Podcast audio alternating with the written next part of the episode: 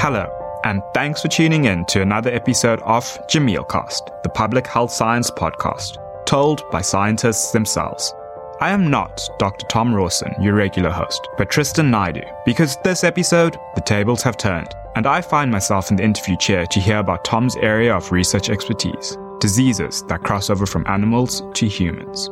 So, we know that the majority of the world's pandemics start from animals. We know that many such viruses exist in animals currently, and we know that we're taking the risk every day of a brand new pandemic.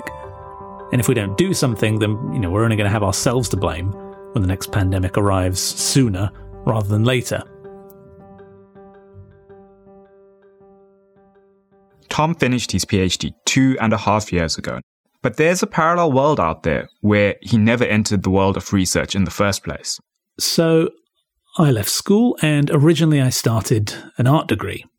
I loved maths at school, but the only job that I could think of that used maths were to work in a bank or to work in a school, neither of which really interested me. Suffice to say that art school was not the university experience that I really wanted, and so I dropped out and jumped ship to study maths instead, thinking, oh, I'll worry about jobs at the end of it.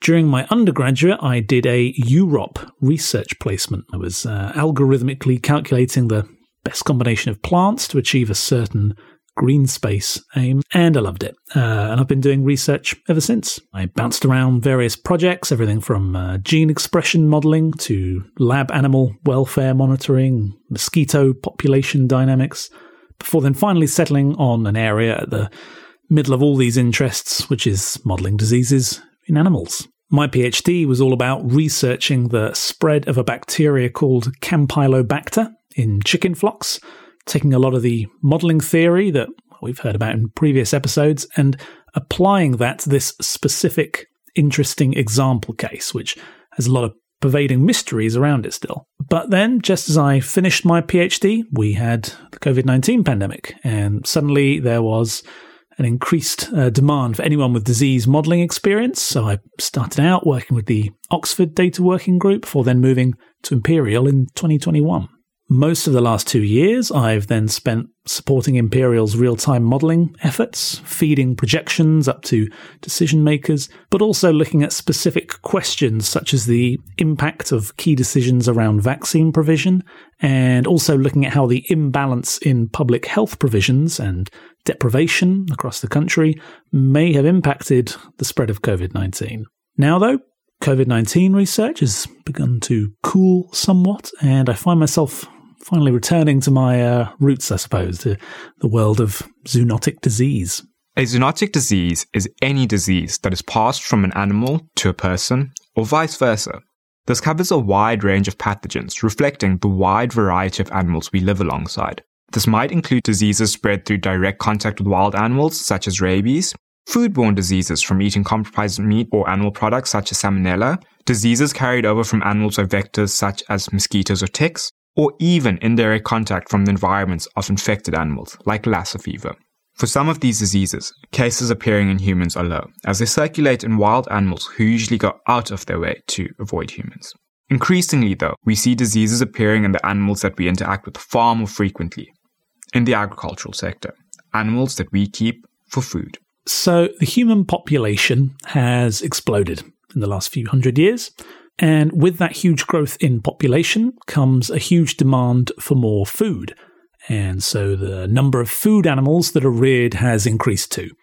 Nowhere is this seen more than in poultry. We slaughter over a billion birds every year in the UK alone. That's thousands of birds in just the time I've been talking, completely absurd numbers. At the same time, it's also never been easier for you or I to acquire a huge selection of cheaply available, nutritionally dense foodstuffs, and so the relative price of a pork chop on the supermarket shelf has had to stay low as well. At the same time, the costs of producing that pork chop have shot up. You have to feed these animals, house them, protect them, process them, sometimes vaccinate them which means that raising animals has really never been less profitable. For many grazing animals, they actually no longer turn a profit. The economics of raising animals is actually very interesting. The profitability of a farm is often driven by government subsidies that recognize the you know overlooked benefits of these farms acting as custodians over the land or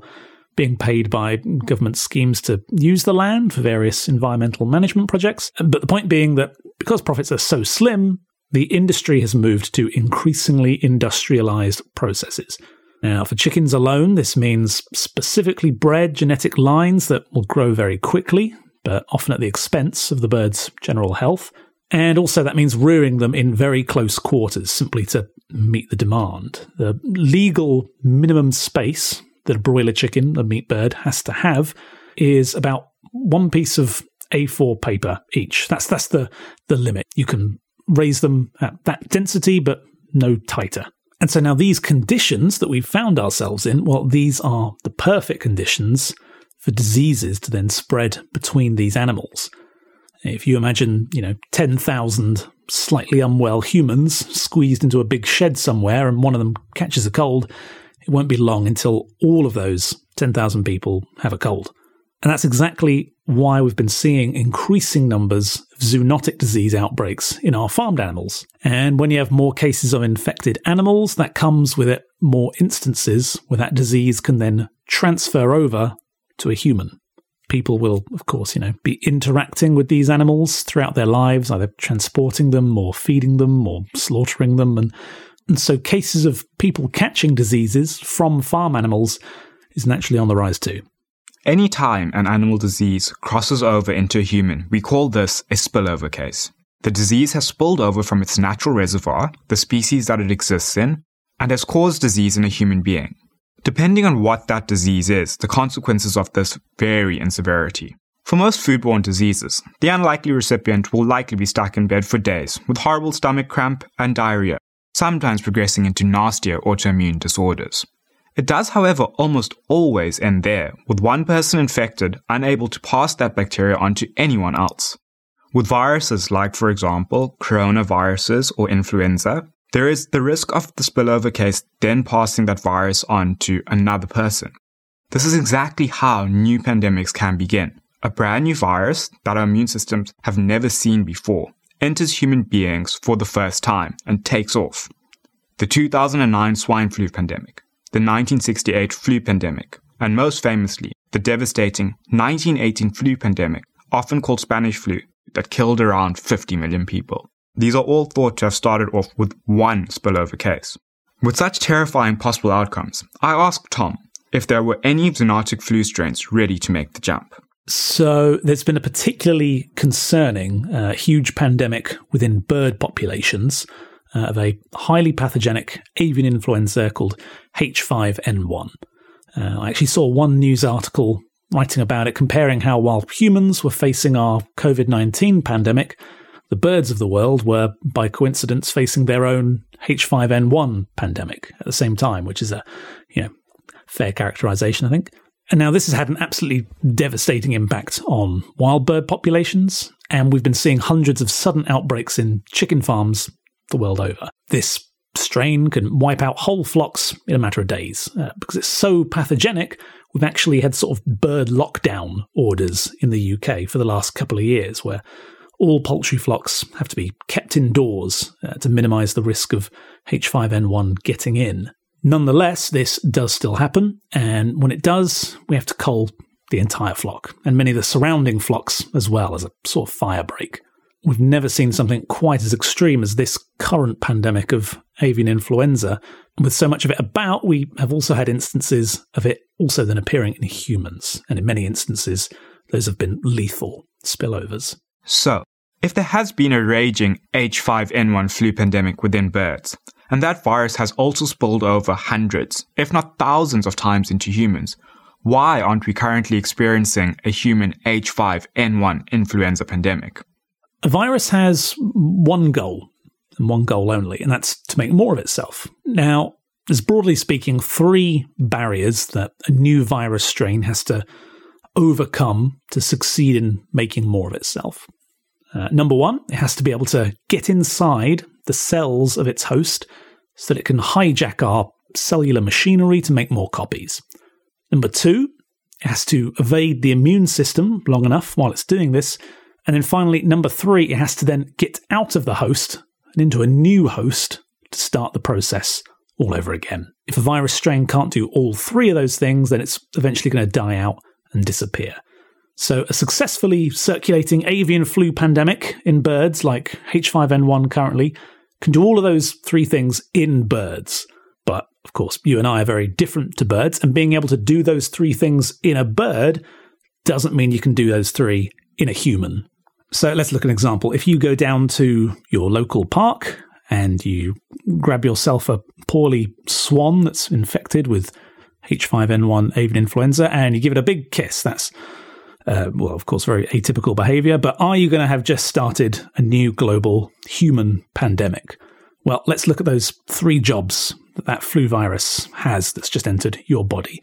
Can it get inside your cells and start replicating? Well, that virus has evolved to be looking for chicken cells with certain biological features on chicken cells that it can grab hold of to then crawl inside. It's not going to find those particular receptors it's used to grabbing onto inside of your throat. So it's going to be bouncing around and it might just die out. But you know, maybe if you've ingested a lot of them, one of them luckily might find a way and start replicating. Job number two this virus has never seen a human immune system before, so, you know, good luck trying to avoid that. Actually, this second job might also be the reason that spillover cases can be quite lethal in humans. We think that our immune system might actually sort of, you know, go into an overdrive sort of and do us more harm than good in trying to wipe this weird new virus out. And then lastly, job number three, can it get out of your body and land in another person's body to repeat the process?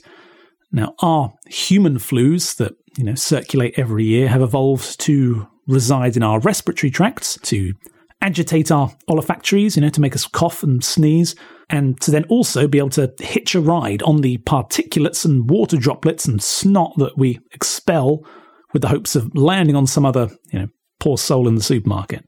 Now, that's a lot of very clever biological machinery, right? And bird flus don't do that. And instead, most of them have evolved to live in the guts of birds and to pass out of birds in their feces. Chickens eat one another's feces to share good bacteria amongst themselves, and the flu can effectively spread this way. Or perhaps if you're a duck or a swan, the virus can then get into the water this way and move from bird to bird that way instead. Now, all these mechanisms I've described are a very, you know, complicated recipe list of things that that bird flu virus you've just picked up has to evolve to do very, very quickly before it dies out. Viruses are very good at evolving quickly, but it's just too much that it has to do. And that means that most zoonotic virus spillovers, like influenza, die out before they become a new human pandemic. It's a one in a trillion, you know, incy wincy chance of that happening. Actually, we don't fully understand exactly how small that probability is. Some people don't even think it is possible, but no matter how small that probability is, the more times we roll that dice, the more chance there is of it happening. You know, I mean, there's a 1 in 45 million chance of winning the lottery. Tiny, tiny chance, but so many people buy lottery tickets that it does happen. And it's the same principle with new pandemics. Those are some high stake consequences, and as a result, there's an urgent need to monitor and study how viruses circulate in animals and where and how we might be able to reduce the risk of diseases spreading, and with it, the risk of a new pandemic starting. We've heard a lot in the podcast series so far about data analysis and modeling work done to understand the spread of diseases throughout humans. And I wanted to know if the same techniques and approaches could be used for animal diseases. Um, y- yes and no. So on one scale, it can be quite easy to use the exact same modeling techniques as we do for all our human diseases. Um, in fact, in some situations, they can even work better than for humans. If I'm looking at the spread of disease on one farm from bird to bird, a lot of those modeling assumptions we make, they hold up brilliantly. You know, 50,000 birds across a couple of sheds, that's actually a relatively simple model where each host, each bird, is mixing around with each other. If, though, we pull back the scale somewhat and we instead want to study and model an animal disease at a nationwide scale or even a global level, there suddenly appears a lot of reasons why it becomes a bit more complicated. There's two big reasons straight away that complicate things. Uh, that are found on either side of a bird and go flap, flap, flap. Right, birds fly. Um, different birds fly to different places at different times of years and at different scales. This is then further impacted by climate change. Uh, changing temperatures and environments mean that animals will move to different places. Urban expansion forces animals out of some places and increases the points where we cross paths with different animals. Everything starts to impact everything else until your head starts to spin. And it's because of this huge and interconnected network of dependencies that we've seen a new type of research approach appear in recent years, which we refer to as One Health research. One Health research is a scientific field, or rather, a research methodology that recognizes that the health and well-being of all aspects of our environment and ecosystem are connected. It recognizes that the health of human populations is intrinsically linked to the health of our animals, our land, and our climate, and that we can't truly understand one without understanding the other. This, of course, requires the expertise from a lot of different fields.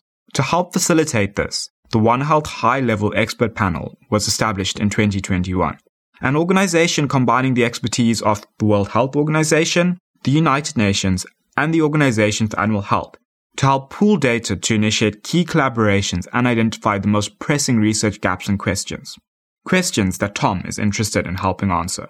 So, obviously, this huge global interconnected system that we're trying to understand and support has a lot of moving parts. And so, to understand it, we need a lot of data right?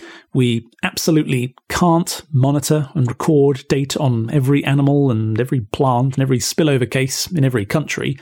So, one of the first priorities is right, well, where do we prioritize data gathering and monitoring? I'm a mathematician, so all this talk of probabilities and optimizing systems and networks is really what piques my interest.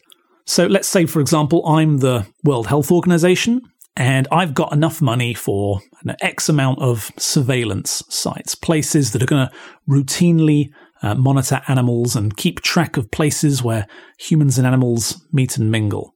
Now, where do I prioritize putting these sites? You could make strong arguments for a lot of different places. I talked about how rampant bird flu is at the moment. Well, a lot of birds migrate uh, across between you know, Greenland and Africa, so maybe we should set up monitoring stations in North Africa or Scandinavia somewhere and monitor these birds each year as they're moving to and fro. Or perhaps you say, no, no, no, no, birds isn't the priorities, it's pigs. Half of the world's pigs are farmed in China. We should be prioritizing monitoring and sampling pigs in China. Or maybe you say, well, yes, but the pigs in China are kept in very different conditions to the pigs in the US, where we have these huge swine markets with thousands of pigs from all over the country coming together and mixing with loads of people too. You know, that's a, a big public health concern. We should be monitoring that. Or maybe you say, well, we know that actually ferrets and mink, serious point, are actually very susceptible to a lot of different flus from a lot of different animals. And worst of all, their respiratory systems are even more similar to ours than birds or pigs are. Well, we should set up monitoring in Denmark, where the majority of the world's mink farms uh, used to be. We don't know what the answer to this question is yet. But by looking at information we have on what animals we are farming and where, what countries they're being moved between, and how they interface with you know, humans and the wild and each other, we can begin to build some what if models and simulations to provide a little bit of insight and to point to what sort of data would be the most useful to start gathering now.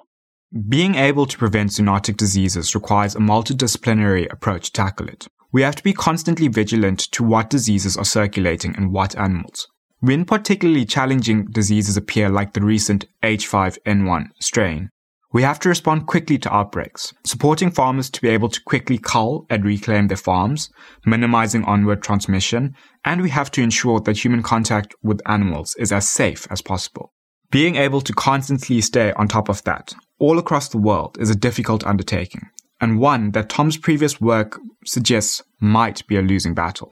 So, the majority of my PhD work was trying to understand ways that we can limit spread within our food systems. But I mean, honestly, one of the findings from my PhD was that the nature of how we keep and manage well, poultry certainly, makes that just so difficult. And at some point, this will have to evolve beyond simply a scientific pursuit of putting out fires and is instead a conversation we need to have as a you know, species regarding how we interact with our environment and the creatures that we force into it. And when you pull on that thread, you realize the scale of this One Health approach again. Do we bulldoze some rainforests in South America for more cow pastures? You know, people need to eat. Well, okay, now you've displaced a whole host of other species with their own diseases. Okay, now you've critically altered the soil to make it trickier to grow crops there. Now those cows are, you know, farting more methane into the atmosphere and heating the planet. And now our farms near the equator are too hot for livestock to live in. It's all one big connected system that, you know, really risks spiraling out of control. Before you feel too depressed, it's also a connected system that every day we understand a bit more. And every day, research funders and governments are providing more resources to One Health research and programs. New science and new environmental support schemes will all be a part of the next century's attempts to get to grips with our planet's One Health. One can often feel scared or disempowered in the face of these environmental challenges. With this in mind, my final question for Thom was What can the average person do to help? I go back and forth on you know, the idea of personal involvement because, you know, on the one hand, significant change needs to come from far higher up the chain than just one person. But of course, those big decisions and policies and you know global actions are driven by the priorities of people.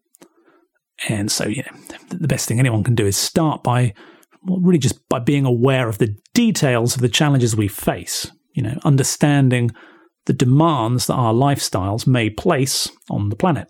And nowhere is that more pressing, I think, than our demands of animals. So, you know, don't kiss swans uh, is the first message, of course. Um, or more generally, I suppose, would be understanding and respecting environmental spaces and educating ourselves about the, the risks that come with certain practices. If people didn't buy mink coats, then there wouldn't be any need for us to keep thousands of mink locked up together, and there wouldn't be the need for that pandemic risk. And that also then falls to us as scientists to effectively explain all this as well. It's been a great deal of fun making the Jameel Cast series, exploring more of my friends and colleagues' work, but fundamentally, a lot of what we do when we strip away the complicated computer code and scientific jargon, it's principles that everyone can understand. And I think people want to understand too. I think being able to take that dense scientific theory and extracting from that the stories that people care about is a really crucial part of driving public health itself. You know, by putting these tools and that understanding into people's hands directly, that's a really effective way to initiate change itself. And that's a very fun thing to be a part of.